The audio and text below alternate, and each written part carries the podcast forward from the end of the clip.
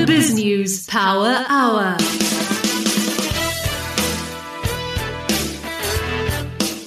Yeah, it's Monday, the 29th of November. We got an hour of power coming up for you with all the big stories of the day.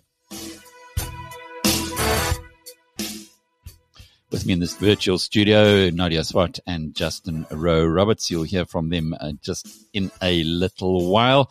Big story of today, though, is what's happening to people's holiday plans. Unfortunately, we've got no good news to give you. We do know that British Airways will be flying people into South Africa tomorrow, but whether they'll be able to go back to the UK without going through um, massive quarantines, or indeed if the Brits will allow the British Airways planes to actually land in the UK from South Africa is still a very open question. Cyril Ramaphosa is doing his best, so is the International Affairs Minister, Naledi Pandor, but it does appear as though there's some real, uh, well, overreaction, knee jerks from people in the Western world. Nadia, you have actually just published a piece by Paul O'Sullivan, who is furious about what's going on so with, the, angry, with the travel ban. I don't blame him. I mean, all his children are overseas. They haven't seen each other for two years. And now, like, on top of like the emotional, you know, pain, which I'm sure he's going through because you want to see your kids that you haven't seen for so long. There's the cost, the hotels, the flights, and it happened like this. So frustrated, very frustrated, but with, with good reason. It was funny on Thursday when Jeremy uh, Maggs came into our studio. He the first thing he said to me was, "What do you think about the new virus?" And I thought he was joking. I'd seen something on uh, Daily Mail in the UK, which is not really a source that you'd like to uh, quote too often. And of course, uh, I was the one who was just out of touch. Uh, Jeremy was right on it, and as a newsman, you'd expect him to be. And now it's it's just gone all over the world. Good though. Last night, I'm sure Justin, you were quite happy to see that Cyril Ramaphosa did not suddenly jack up uh, everything in South Africa, so we had to go back into a, a lockdown level three, four, or who knows, even five. I think everyone in the broader economy was happy when Cyril did come um, speak last night and say what he did, which was very little in terms of changing the restrictions. I think we're at the at an inflection point here where we're actually not able to lock down the economy further. It's been such a tough 18 months and things aren't going well um, from a small to medium business perspective, and switching off the economy again could hurt millions of livelihoods. Well, the strange thing is that Business for South Africa, which is run by bankers, have decided that they are going to call for mandatory vaccines. And if you want to get a South African angry, tell him to do something. I think that's, uh, well, it'll be interesting to see. I guess in Australia they would have got it right, perhaps New Zealand, but they do it in this country. It's going to be a bit of an uphill struggle. However, does it, is it legal? And we will find out later from Elsabé Klinck, who is a former legal advisor to the SA Medical Association. He spoke with our colleague Chris Bateman. Also coming up in the program tonight, I had a fascinating discussion with Jakkie Cilliers. He is the uh, head of the Institute for Security Studies. He wrote a book called Fate of the Nation in 2017, where he predicted much of what's happening now on the political front. So I got some insights from him uh, which we've given you the highlights of this evening in the Power Hour on exactly what coalition governments are going to be like and what it means for 2024 and indeed uh, 2029. When he wrote his book uh, at the time, there was no ActionSA. so I've got his insights on that as well. Whether Herman Mashaba could become President Mashaba one day. Also, coming up later, uh, you had a good talk, as you always do on a Monday, Justin, with David Shapiro. Always good to catch up with David at the beginning of the week. We did touch on the new variant and how that'll affect markets. David is of the opinion that markets will blow it over. It seems that the data coming out of this weekend is that symptoms wise, it is mild, although it might be transmissible. There are no real heavy symptoms. Uh, as a result, markets should shrug it over, according to Shapsy. Also on the BizNews site today, uh, one of the uh, many fantastic GPs that we have in South Africa, uh, Dr. Sherry Fanaroff has written a piece which she sends to her patients and she's allowed us to republish. And it's all you want to know about Omicron. Uh, it really is a, a, good piece with 10 um, relevant questions. I'd urge you to go along to the site to go and read that one. Coming up later in the Power Hour tonight, uh, David Williams a journalist, now researcher, wrote a fantastic paper uh, for the Brenthurst Foundation on PRASA, the Public Rail Association of South Africa. So he gives us some insights into what's going on at PRASA, why it's in such a mess, and why the CEO, who was appointed just a few months ago, has been put on gardening leave. And uh, then also in the program tonight, we'll be hearing from our partners at the Financial Times in London. Uh, they've got some insights into the new variant of COVID 19 and remind us that Ghislaine Maxwell, the partner of the not so uh, happily departed Jeffrey Epstein, the uh, sex fiend, is going on trial today, and uh, it is anticipated that there will be uh, interesting stuff coming out of that trial where she perhaps will tell all. Epstein was uh, in jail. He was jailed about two years ago when where he committed suicide. So up to now, his secrets have gone with him to the grave. We'll hear more about all of that in the next hour. Before, let's pick up with the market report.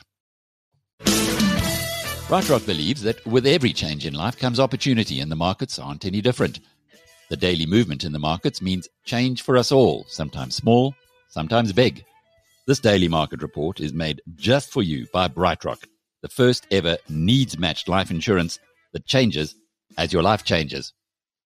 Nadia Swart has the news headlines. The near global ban on travel to and from South Africa over fears of the Omicron variant has left the local hospitality industry reeling.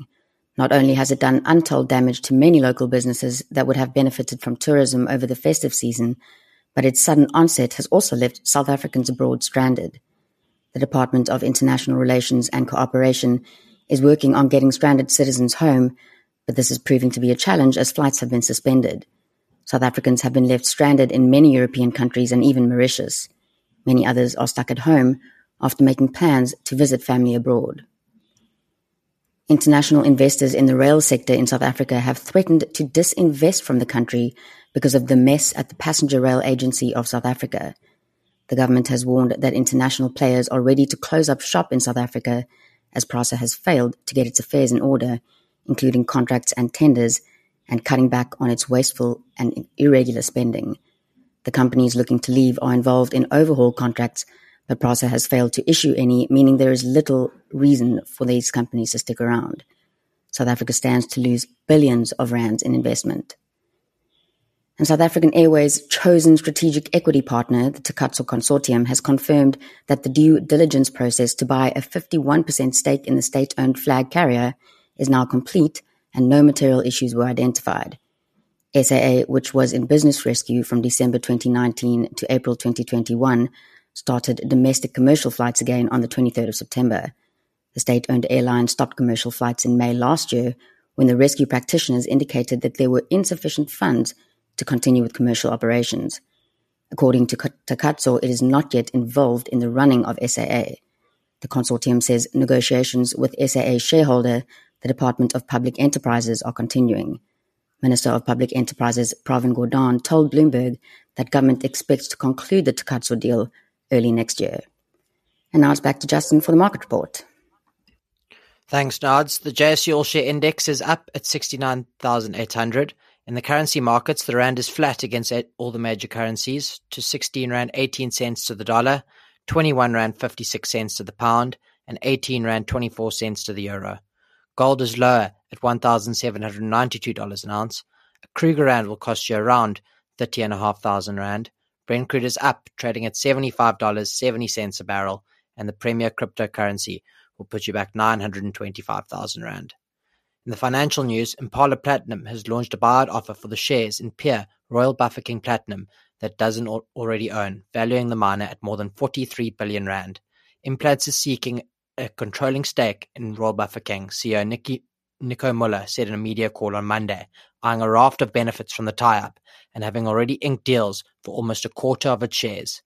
The cash and share offer of 150 Rand represents an 80% premium to Royal Bafokeng's 30-day volume-weighted price average before October 27, when the two parties had announced they were in talks.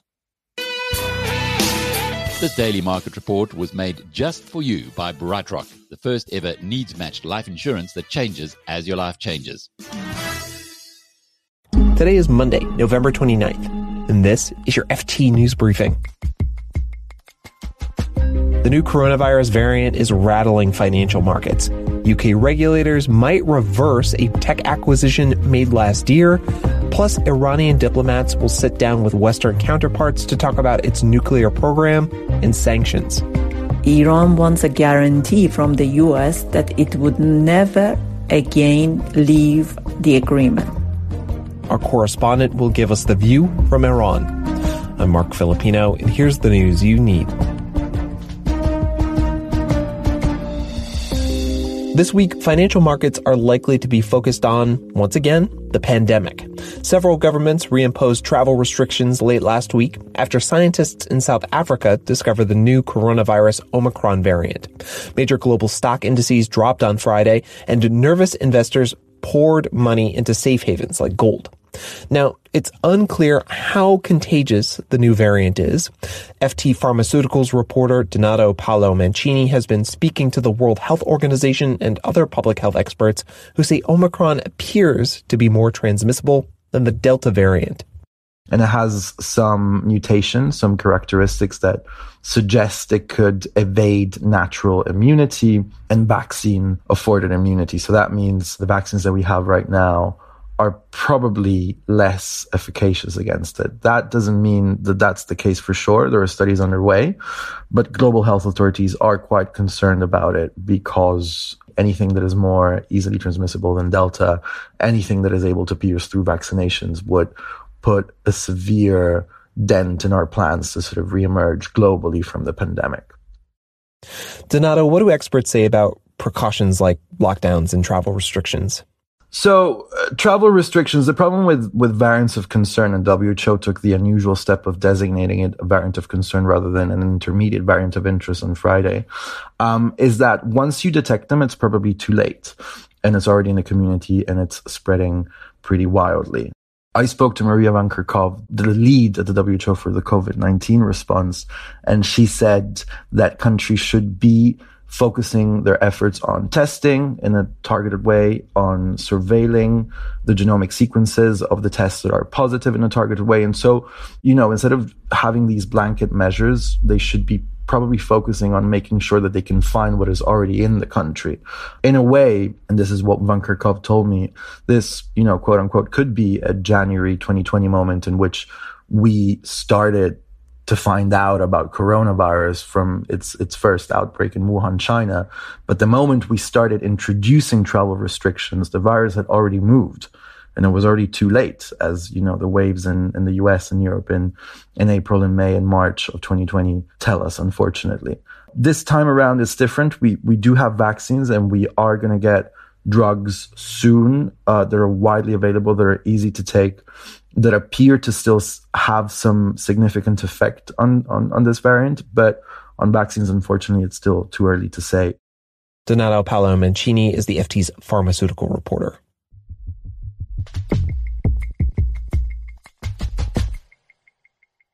Our next story has to do with GIFs. So sorry in advance to everyone who pronounces it GIFs. We're talking about GIFs, those short animated looping images, because the company formerly known as Facebook, it's now Meta, last year bought the leading GIF platform called Giphy. But in the coming days, UK regulators may try and reverse that deal because of concerns over competition. That's according to FT sources. The UK's Competition and Markets Authority says the deal could allow Meta to block rivals from accessing GIFs. And this would be a first for the CMA. It's never tried to reverse a completed tech deal before. Meta has, in the past, accused the UK watchdog of engaging in extraterritorial overreach. The CMA has until December 1st to make a final call.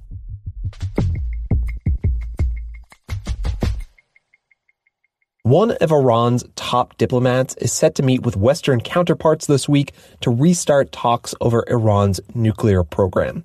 Iran says the talks are aimed at lifting the sanctions that were imposed when former President Donald Trump pulled the U.S. out of the nuclear deal.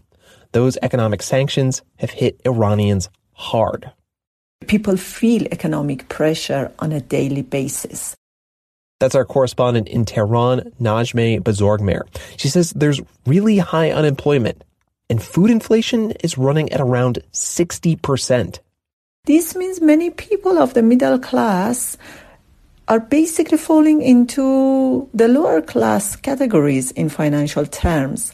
They tell me they are eating less or they change neighborhoods because they cannot pay the rents anymore.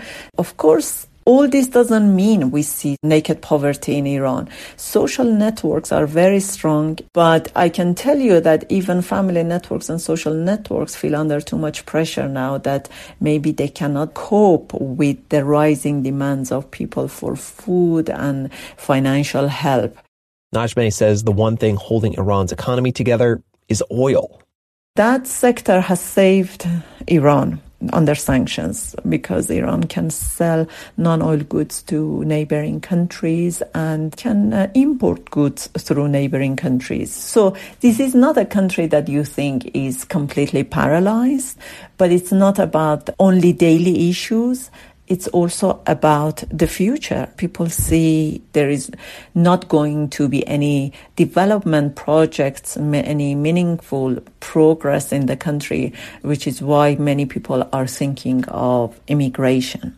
But these economic pressures haven't affected the way Iranian officials are approaching these nuclear negotiations.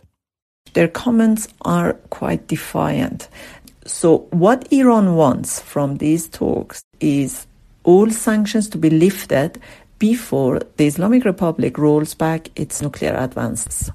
Because it says that what the US administration of Donald Trump did by pulling out of the deal at the time Iran was loyal to the terms of the agreement could happen again. Iran wants a guarantee from the US that it would never again leave the agreement. Najmeh Bozorgmehr is the FT's Tehran correspondent.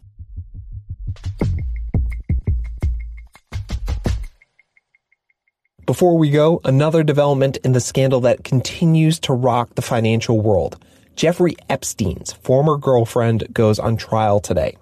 Authorities accuse Ghislaine Maxwell of overseeing a network that recruited dozens of underage girls for Epstein to abuse. Maxwell denies committing any crime. Epstein killed himself in a Manhattan prison cell two years ago. Many hope this trial will reveal new details of his relationships and business dealings.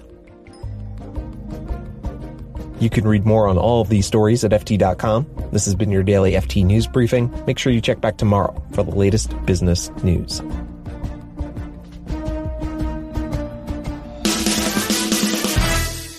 I'm Justin Roberts of Biz News, and with me for today's market insights is Sasfin Securities' David Shapiro.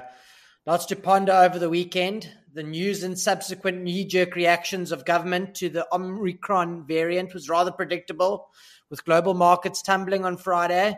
The hysteria has seemed to cool, at least today.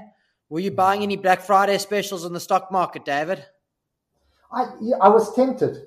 I was tempted, but you know, you don't want to be silly because we didn't know uh, how bad this is. I I had an inner feeling that it wasn't because you know, just anecdotally, uh, even though this virus was around, there weren't reports of heavy um, admit, admissions to hospitals or um, you know hospitals bursting at their seams. It just seemed to uh, you know it was normal. Yes, things were picking up. So I, I all the time I felt that maybe this was a an, an, an over not an over exaggeration, but an overreaction. I still feel at this stage it's it's like that without any kind of medical substance to support what I'm saying. It just doesn't feel as bad as perhaps the other outbreaks have. So yeah, I think I think um, we've got a you know we've got reason to feel victimized.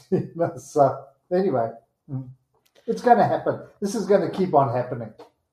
I was scrolling Twitter this morning and I saw a tweet from mm. Dave Hazelwood. I think you would be best placed to yeah. answer this, David. As an investor, do you ignore virus slash variant news or do you try and keep us at best you can considering what happened to markets on Friday? Does it depend on your time horizon? E.g., long term investors will largely ignore while short term traders will pay special attention.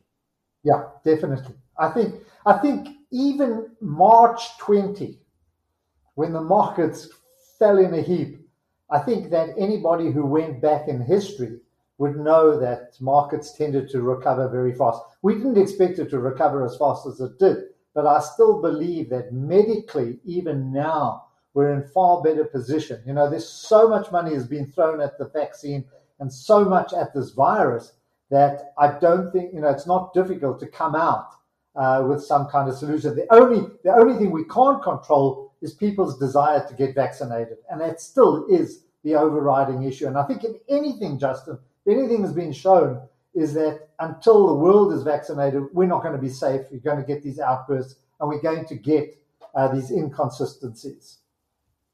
Standard Bank trading update looked good this morning, trading back to pre COVID levels. The banks are trading at very cheap multiples. Is this the market trying to say, as a result of fintech and all the innovation, that some of these banks' earnings are not likely to grow over the next few years? And these challenger banks that we're seeing, more innovative, fintech, technology driven, they're going to start taking market share away from the big traditional players? Yeah, I'm in that camp. I think you're right. I think I, I they're not exciting businesses, and I think that investors today are looking for exciting businesses. So um, for me, um, unless they can do something innovative, you know, um, it's going to be very difficult. We're not in the kind of environment where people are splashing out and buying new car. I mean, yes, there's an element of it, but it's not boom times uh, in this economy, and and therefore um, banks will prosper when economies boom, when you want to put up new factories, when you want to expand your factory, buy new machinery, you know, experiment, do things like that. That's when I think banks will, will do well, or when you want to, when there's plenty of M&A activity. But in this kind of environment, it's it's very difficult. You know, I'm talking specifically in the South African environment. I think it's very difficult, and I think they'll probably continue to to trade at these uh, uh, low multiples. Justin, it's hard as well. There's another element to it as well. The JSE is is very thin in volume. You know, I, I monitor it. It just shows you that the level of participation is kind of just kind of falling away, and and therefore people who bought banks have bought banks.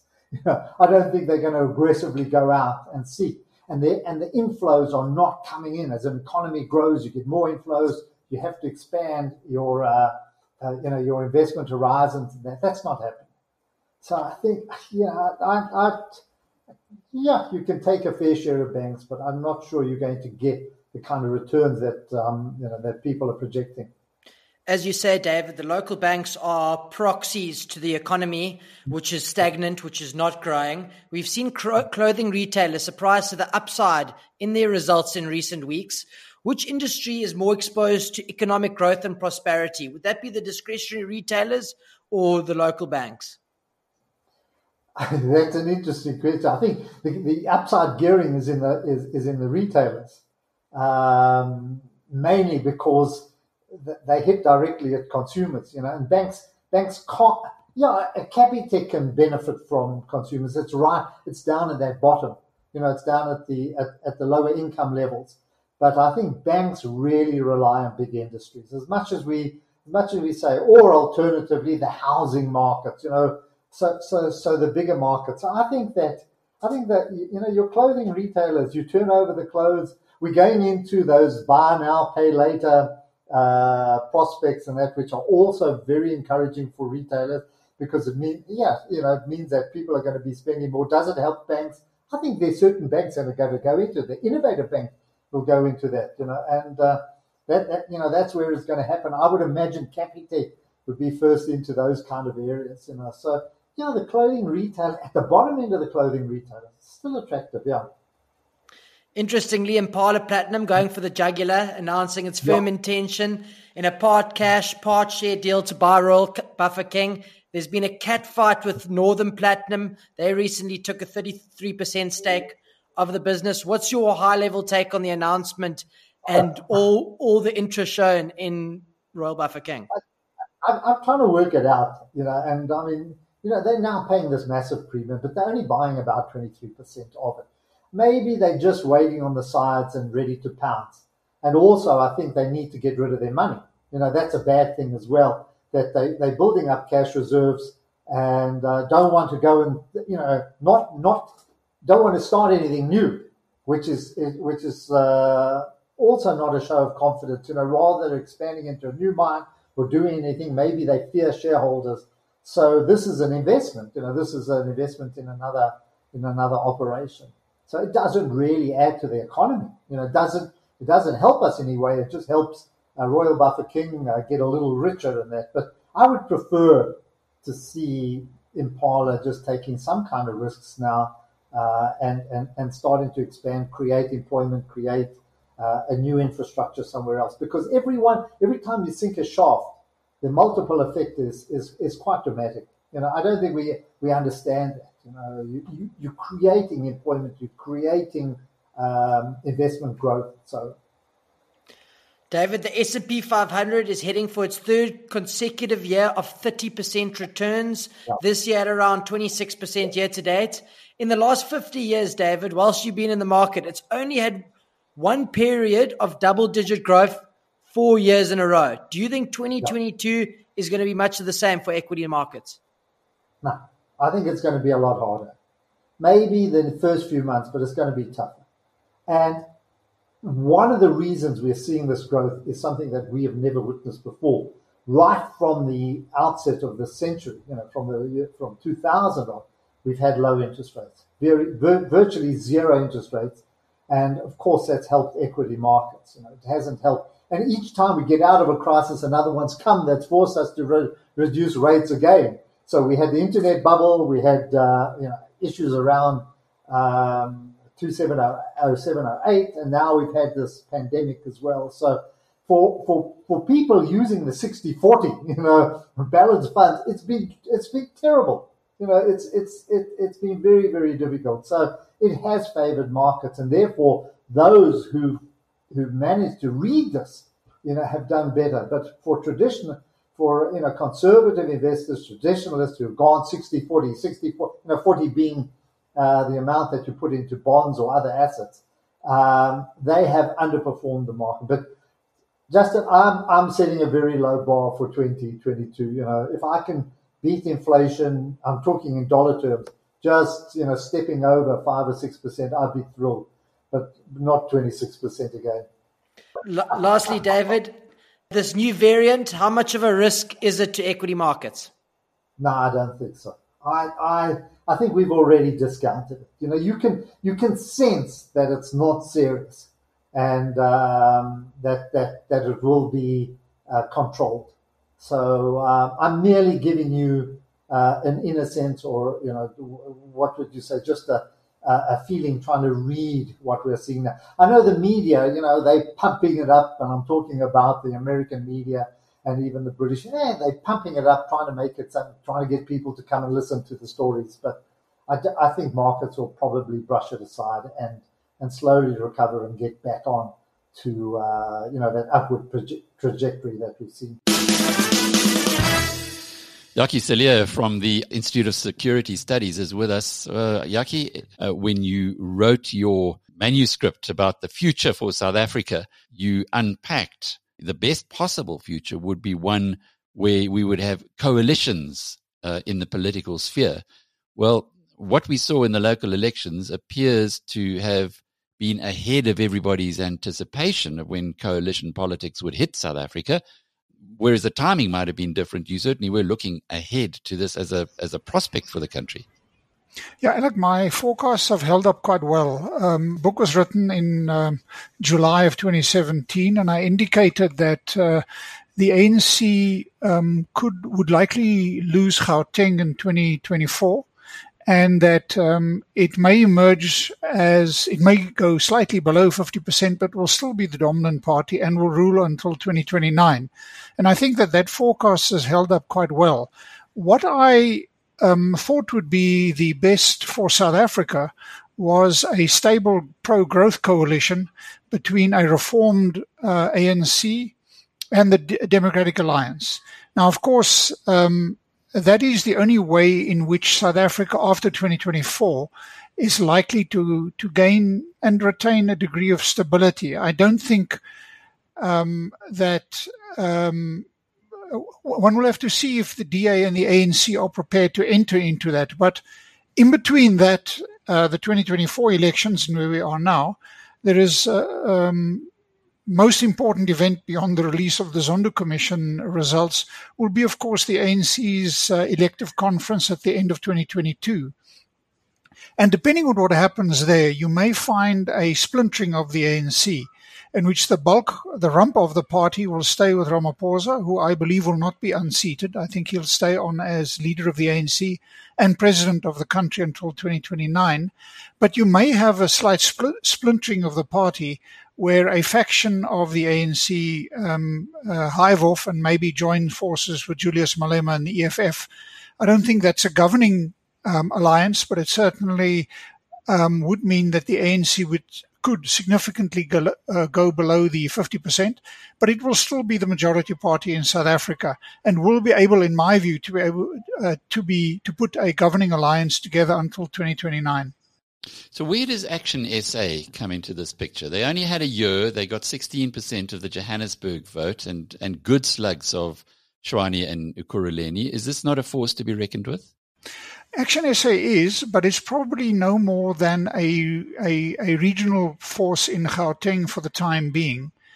Um, and the DA has also um, uh, hit a ceiling. So I think that the prospects are for a much more regional um, division of power in South Africa, where you could find the DA, uh, the um, Action SA put together a governing coalition together with the Freedom Front and a few others in Gauteng. In KZN, you may find a resurgent IFP um, take the lead there, depending on who they are prepared to enter into alliances with. And the Cape will stay, I think, solidly DA. Now, once the ANC loses Gauteng, in a sense, it's goose is cooked. And the central theme of my book, uh, Fate of the Nation, was this division within the ANC between what I refer to as a reformist faction led by Ramaphosa and a traditionalist faction, which is, uh, in a sense, where the EFF and the um, RET faction within the ANC could find themselves. But um, the it, it, it will be a difficult road for all concerned.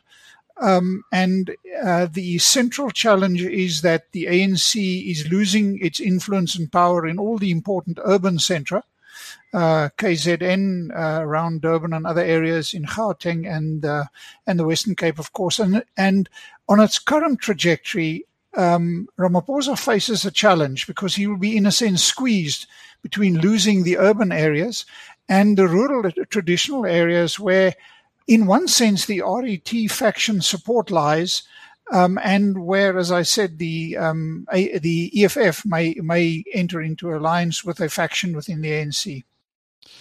So, what does Ramaphosa do in this circumstance? He's he has been telling us, or observers have been telling us, that he's playing the long game. What's his long game?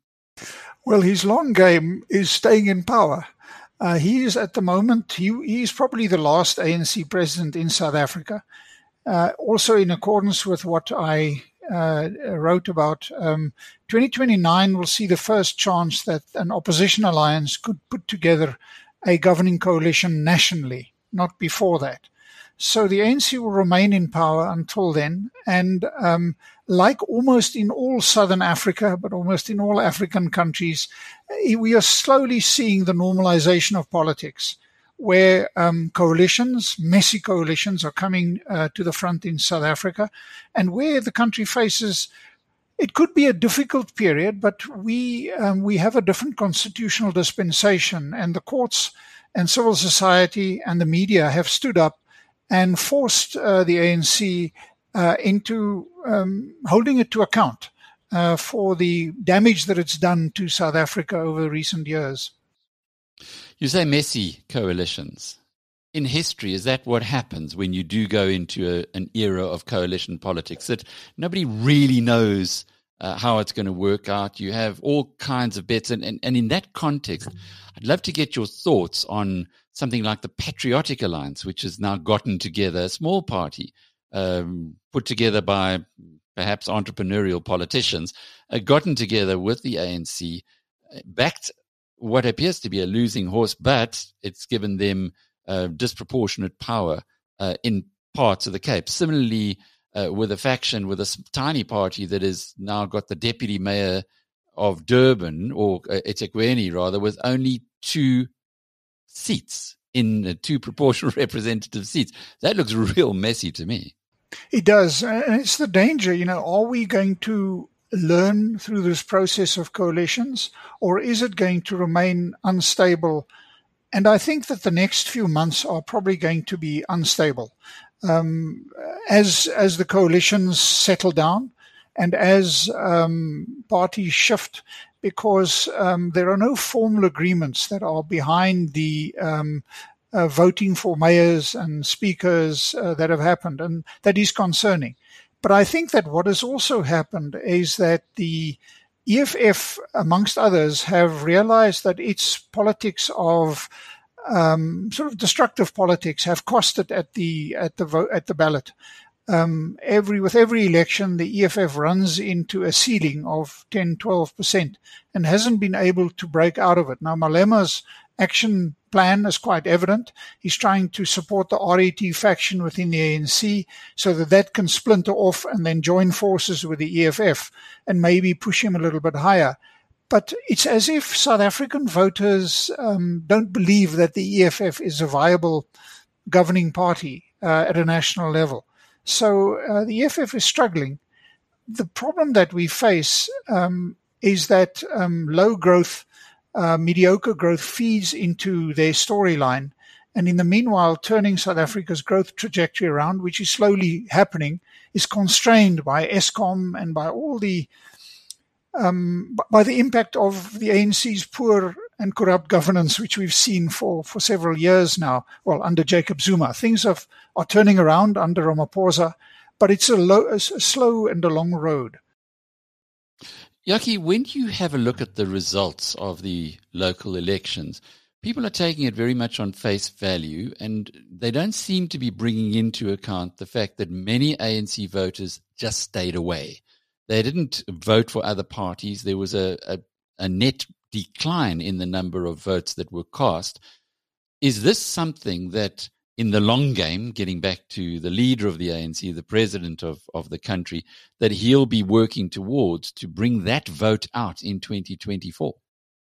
I think everybody is fighting for that that exact vote, Alec. Um, the it can benefit the ANC, but if um, an alliance or individual um, opposition parties like ActionSA manage to mobilize that vote, they can grow very strongly. Maybe even the, the DA could do that, but um, there would have to be significant change within the, the leadership and the orientation of the party to achieve that. But that's what they're all fighting for. And uh, at the moment, uh, that stay away vote has huge potential to perhaps turn a party like Action SA into a, a truly national party. But then we would have to see action by Action SA. And I'm not sure that um, a party that grows that rapidly would be able to deliver. Um, and it's also quite evident, Alec, I think that both the EFF and the DA have, in a sense, ganged up against the Action SA because they threaten they threaten both those parties um, and, and effectively kept them out of, of too much influence. I'm Chris Bateman for BizNews Radio, and my guest today is a top legal consultant, Elsie Klinck. She's a former legal advisor to the SA Medical Association and the Foundation for Professional Development. Welcome, Elsie. Uh, I want you to help us unpack the context and the legal situation around mandatory vaccination. It seems the government, through the National Department of Health, has opted to create an enabling environment through verifiable vaccine certificates for employers to conditionally insist on workers being vaccinated for COVID 19. And many corporates whose business models require people to be in the office are gearing up to introduce vaccine mandates as soon as possible. What do people need to know, given that South Africa's top bioethicists argue that the vaccine mandates are morally and legally justifiable and based on the common good? Now, that puts the hackles up on a lot of anti vaxxers, but what's needed, it seems, is finding that difficult balance between individual rights and the public good. Definitely. And that is exactly what our Constitution does. Our Constitution has a weighing up of rights. Because my right to for example, not be vaccinated can affect somebody else's right of access to healthcare. It can affect somebody else's right to life or my right to say I've got a religion that says I can't do this. Our constitution has a limitation clause. And that limitation clause is vitally important. So people say, I've got a freedom, I've got a right. In our constitution, we need to say which freedom and which right do you have. And then bear in mind that that right and that freedom can be limited. But it's not so anybody's discretion who limits it. We have to find laws that authorize that limitation. And we've got two laws that actually authorize it. So the first law is the Occupational Health and Safety Act.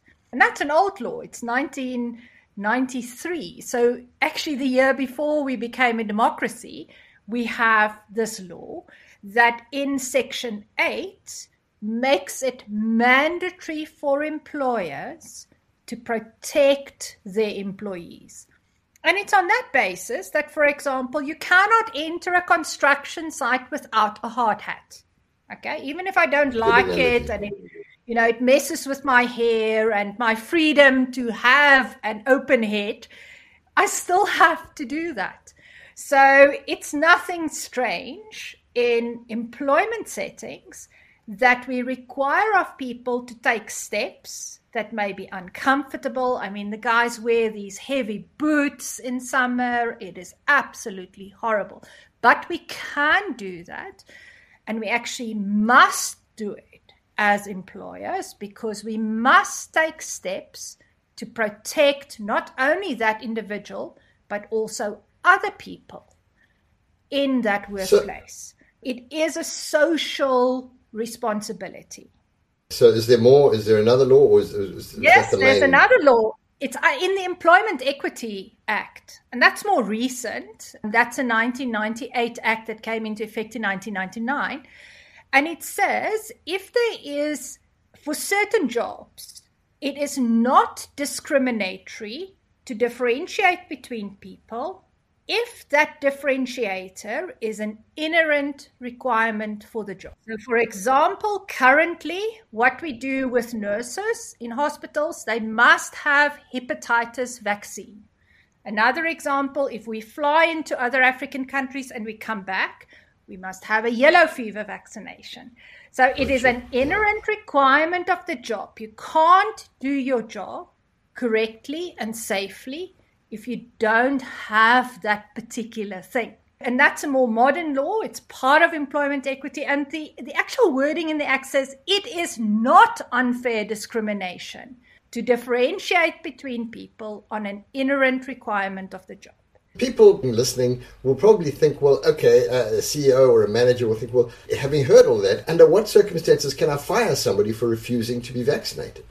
They have to jump through certain hoops before they can do yes. that. And what are those hoops? Yes. And that's really, really important because you can dismiss somebody because they cannot currently or they can no longer fulfill an inherent requirement of the job because it's part of the operations. For example, I've got medical device clients. Their reps go into theatre. To go into theatre, you can't pose a health risk to the patient or the other people in the hospital. So one can fire somebody because they can no longer do the job because an inherent requirement is not being fulfilled. Under the Occupational Health and Safety Act, one can also dismiss people. And there's there's actually heaps of case law in South Africa on whether dismissal on things like religion or health or a particular requirement that we put on people is fair or not. And it will be deemed to be fair if we can rely on these legal principles, but we have to follow a fair process. And this is, I think, where it is now getting crunch time because we don't have a lot of time to consult. And labor law wants us to talk to people, to listen mm, to people, mm. to give them access to the right information. We were involved in a particular case where we had to liaise and listen to a preacher from one of the more non South African big churches. And you have to go through those processes. So you have to give people an opportunity. You need to make it easy for them to get vaccinated. Two weeks ago, we dealt with somebody who said because they're in a fairly outlying rural area, what they do is they don't get the vaccines like up front, like us here in the city. People queue and they count. Oh, there's 15 people. And then they go and they make sure they, they fetch the, for 15 people. They bring that back. And by then, half the day is gone and then when the 15 people now are seven people so there are practical things we need to make it easy for people to get vaccinated you have to do all of that consult explain myth busting is important role modeling is important and after you've done all of that you can start your usual disciplinary processes so and then you need to in that process give the person an opportunity to present evidence in some of the cases that we've been involved, people said it is for medical reasons. When we then ask, what is the medical proof? They couldn't provide anything. So, this is also important. People can't just say things and think because I'm saying it, that makes it valid. I need to be able to prove it. So, if I say it's a religious thing, you can't just only this vaccine is a problem. Other vaccines is not a problem.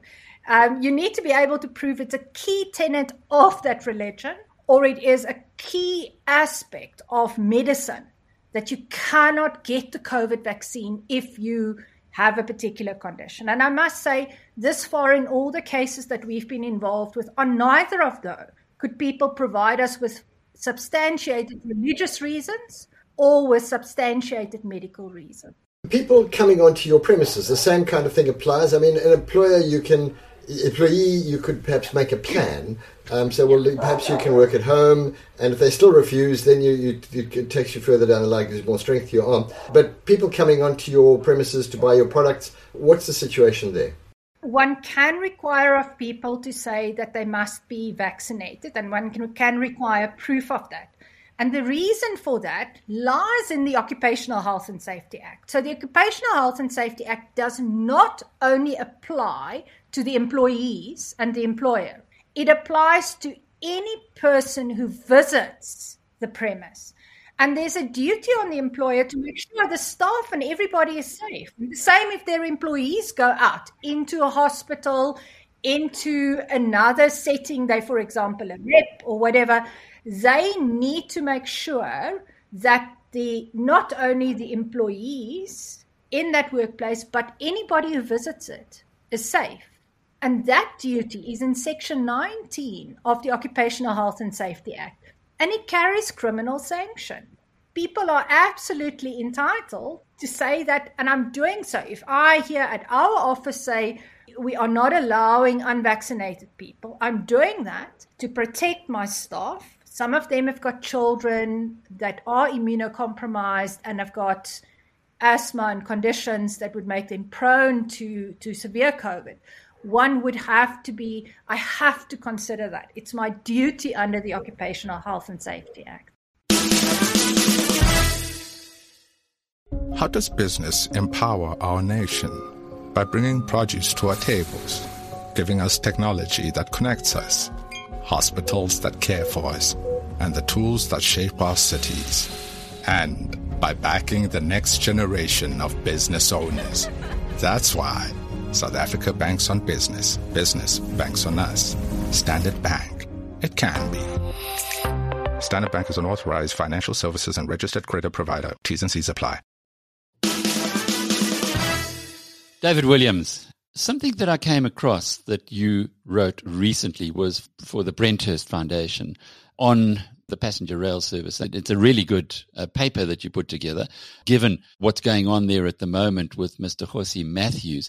What's the real purpose of putting a, a research a paper together like well, that? I, th- I think, like you, Alec, I've been fortunate in my work to be able to follow my interests. So, as a journalist, most of my career at Financial Mail, I was able to take an interest in railways because it's an interest of mine. Education and the military are another two interests, and politics, elections in particular. So I, I suppose I've got a bit of a name as someone who knows about railways, and my friends know. And Greg Mills of the foundation, the director of the Brenthurst Foundation, he was driving to Cape Town. And he, when he got back, he said to me, I didn't see a train the whole way, driving through the Karoo where the train goes alongside the road for many, many kilometers. He said, Why are there no trains? Why are there so many trucks on the road and not enough trains? Essentially, I'd set out to answer that question, and it's a perfect storm, as that now cliche phrase goes. There's a governance problem, there's corruption issues, there's policy issues. In other words, splitting uh, passenger rail from uh, freight rail as a matter of policy. Why did they do that? And the effects that that's had. The lack of security, the lawlessness, the theft of uh, railway in- infrastructure, the loss of market share. Now, everyone says, oh, well, they'll fix the trains and the passengers will come back. Well, not so easy because uh, the taxis and the buses and whatever else people use to get to work, that will in due course take the place of the trains. At the moment, there are no suburban trains running, or very, very few in the country.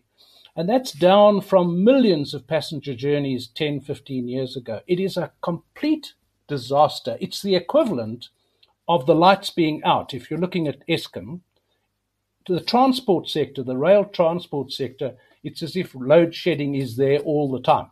As something that's not affecting the the writing classes, uh, there are not too many media people who get on a train. So as a consequence, it wouldn't be that important to them. And it, it just seems to have been completely off the radar of the public discourse until this past week when Kgosi Matthews was placed on gardening leave as the head of PRASA and now we discover he was brought in there earlier this year to fix the place, but appears to have perhaps bumped into issues that are going to prevent him from ever fixing the place. I was under the impression that a state owned enterprise fell under Pravin Gordhan, but was disabused of that idea. Passenger Rail Agency falls under the Minister of Transport, which seems rather strange. Well, the first, there's a question behind your question. That is, why is there a Department of Public Enterprises? I mean, Eskom could arguably be allocated to energy. Uh, all the railways and airways and everything should be allocated to transport. So there's no reason for the Department of Public Enterprises except that there is a department. But in the rail sector, the problem is, and this happened in the early 2000s, I think not with the best of intentions, with probably advice from fancy, expensive consultants from England, they separated the passenger rail from the freight rail. So Transnet Freight Rail became a separate entity which reports to the Minister of Public Enterprises, Transnet. And PRASA, or before it was called the Commuter Rail Corporation, reports to the Minister of Transport. So before we even start, there is a clash there because in many cases they use the same track, they use the same equipment. Uh, it, it was a built integrated system and it was split. So that's the first problem. There's a governance problem. And I know from my contacts with some of the engineers who are trying to fix what's gone wrong, there is very little communication between PRASA and Transnet. Another um, senior person within the organization has said everyone in Transnet he's talking about, I think the same applies to PRASA, is terrified to do anything. They've had two or three layers of experience taken off partly because of hunting down corruption and partly because everything's been sort of washed out with the corruption clean out. And managers sit in offices not sure what to do, inexperienced and unable to take decisions. So you don't have to be corrupt to be incompetent. Uh, and it's simply a question of the way things are managed. To talk about Mr. Matthews, he's a, a struggle, it comes from a struggle family uh, big, good credentials. I think, in the broad sense, well qualified. What he knew or knows about railways and passenger railways is not clear to me. But, and I'm not saying therefore he is not the person for the job, but they have now suspended him on the grounds that he has dual citizenship with the UK. And that's apparently a function of when he was in exile, he took British citizenship. And that this was described as a security risk and Alec, you want to say, do you think we're stupid? Just because he has two passports, he's become a security risk to passenger rail in South Africa? What can this mean? So immediately you say, what's behind this? They're trying to nail him for something else, but they can't. So again, as you say, the, the, the media classes, the chattering classes don't take much interest in this because they do not generally travel by train. It's the poor who travel by commuter trains. Didn't used to be. Middle class used to travel. Uh, now it's the poor, the people who can't afford anything else or have no other transport. So now this is another crippling blow to PRASA. They've had something like 10 chief executives in 12 years, mostly acting appointments. No one can do anything. Uh, so, Mr. Matthews, whatever his qualifications, he seems to have been suspended on spurious grounds. Maybe uh, he's done something which has upset people. Maybe he has done something he shouldn't have done genuinely, and they're trying to get him out. But it just is a symptom of a badly governed, badly organized, poorly stewarded in terms of policy organization. And it is a wreck this company is a wreck. If it was a private sector company, it would be beyond business rescue. It would just simply not be functioning. So, David, what is the, the most logical thing that Cyril should be doing? First thing is you've got to secure your infrastructure. And one of the problems here is that, and it goes, people say, oh, the ANC government has wrecked the railways. It's not the case. This started back in the 1970s when the road transport sector was deregulated without thought of how do we keep the right traffic on the rails. Uh, again, poor governance, and this is the old National Party uh, doing things. Again, not necessarily with bad intentions, uh, but with bad effects. So, what's happened is we've got uh, the Railway Police, which was an institution of some 16,000 people, men and women, who they used to guard this massive infrastructure patrol, arrest, convict, and so on. Under the, the P.W. Botha government, they were short of police, South African police, and they amalgamated the railways police with the South African police. And the result was that the railways were no longer policed. And it didn't take long for the criminal syndicates to realize that there was all this juicy infrastructure just waiting to be stolen or vandalized or wrecked, which is what's happened, particularly in the last 20 years. Alec, if you go around uh, Gauteng, there are 480 kilometers approximately of suburban railway line. That's the passenger railway line. Almost all of that, the overhead equipment, the electrical wires that feed the current to the locomotives, is gone. Most of the suburban stations look like bomb sites, except the rubble has been removed.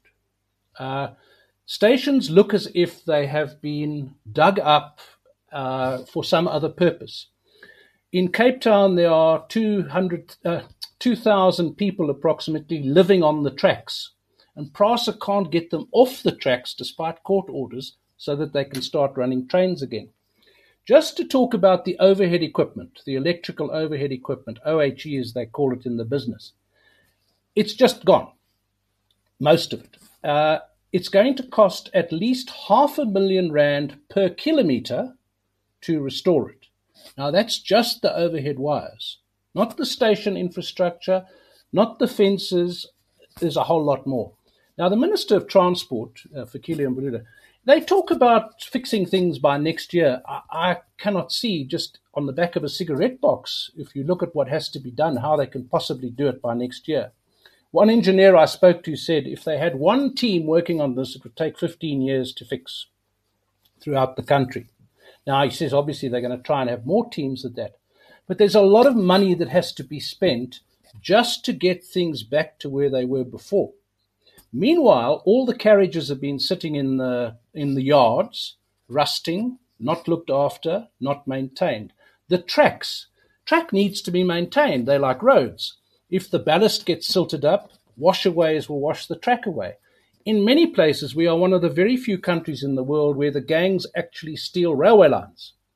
Uh, not just equipment around the railway lines, but the railway lines themselves. So there's an enormous, very expensive job here. The two organizations running rail are not really speaking to each other as far as we can see. It's very difficult to get comment out of them. I'm doing another report on Southern African rail more generally and it's very difficult to get the South Africans to comment. Namibia, very helpful. Zambia, very helpful. Angola, you, there are people in place talking for all these countries. In South Africa, this is not the case. And the danger is we're going to be bypassed. As a Southern African rail uh, entity, whereas we should have been uh, the leader. And I haven't even spoken about the corruption. So you can see that that has crippled the railways in its own way. Just the corruption alone would have had an effect, but you add it to these other things, it's a disaster. Well, thanks for being with us this Monday, the 29th of November. We'll be back again, same time, same place tomorrow. Until then, cheerio. You've been listening to the Power Hour brought to you by the team at BizNews.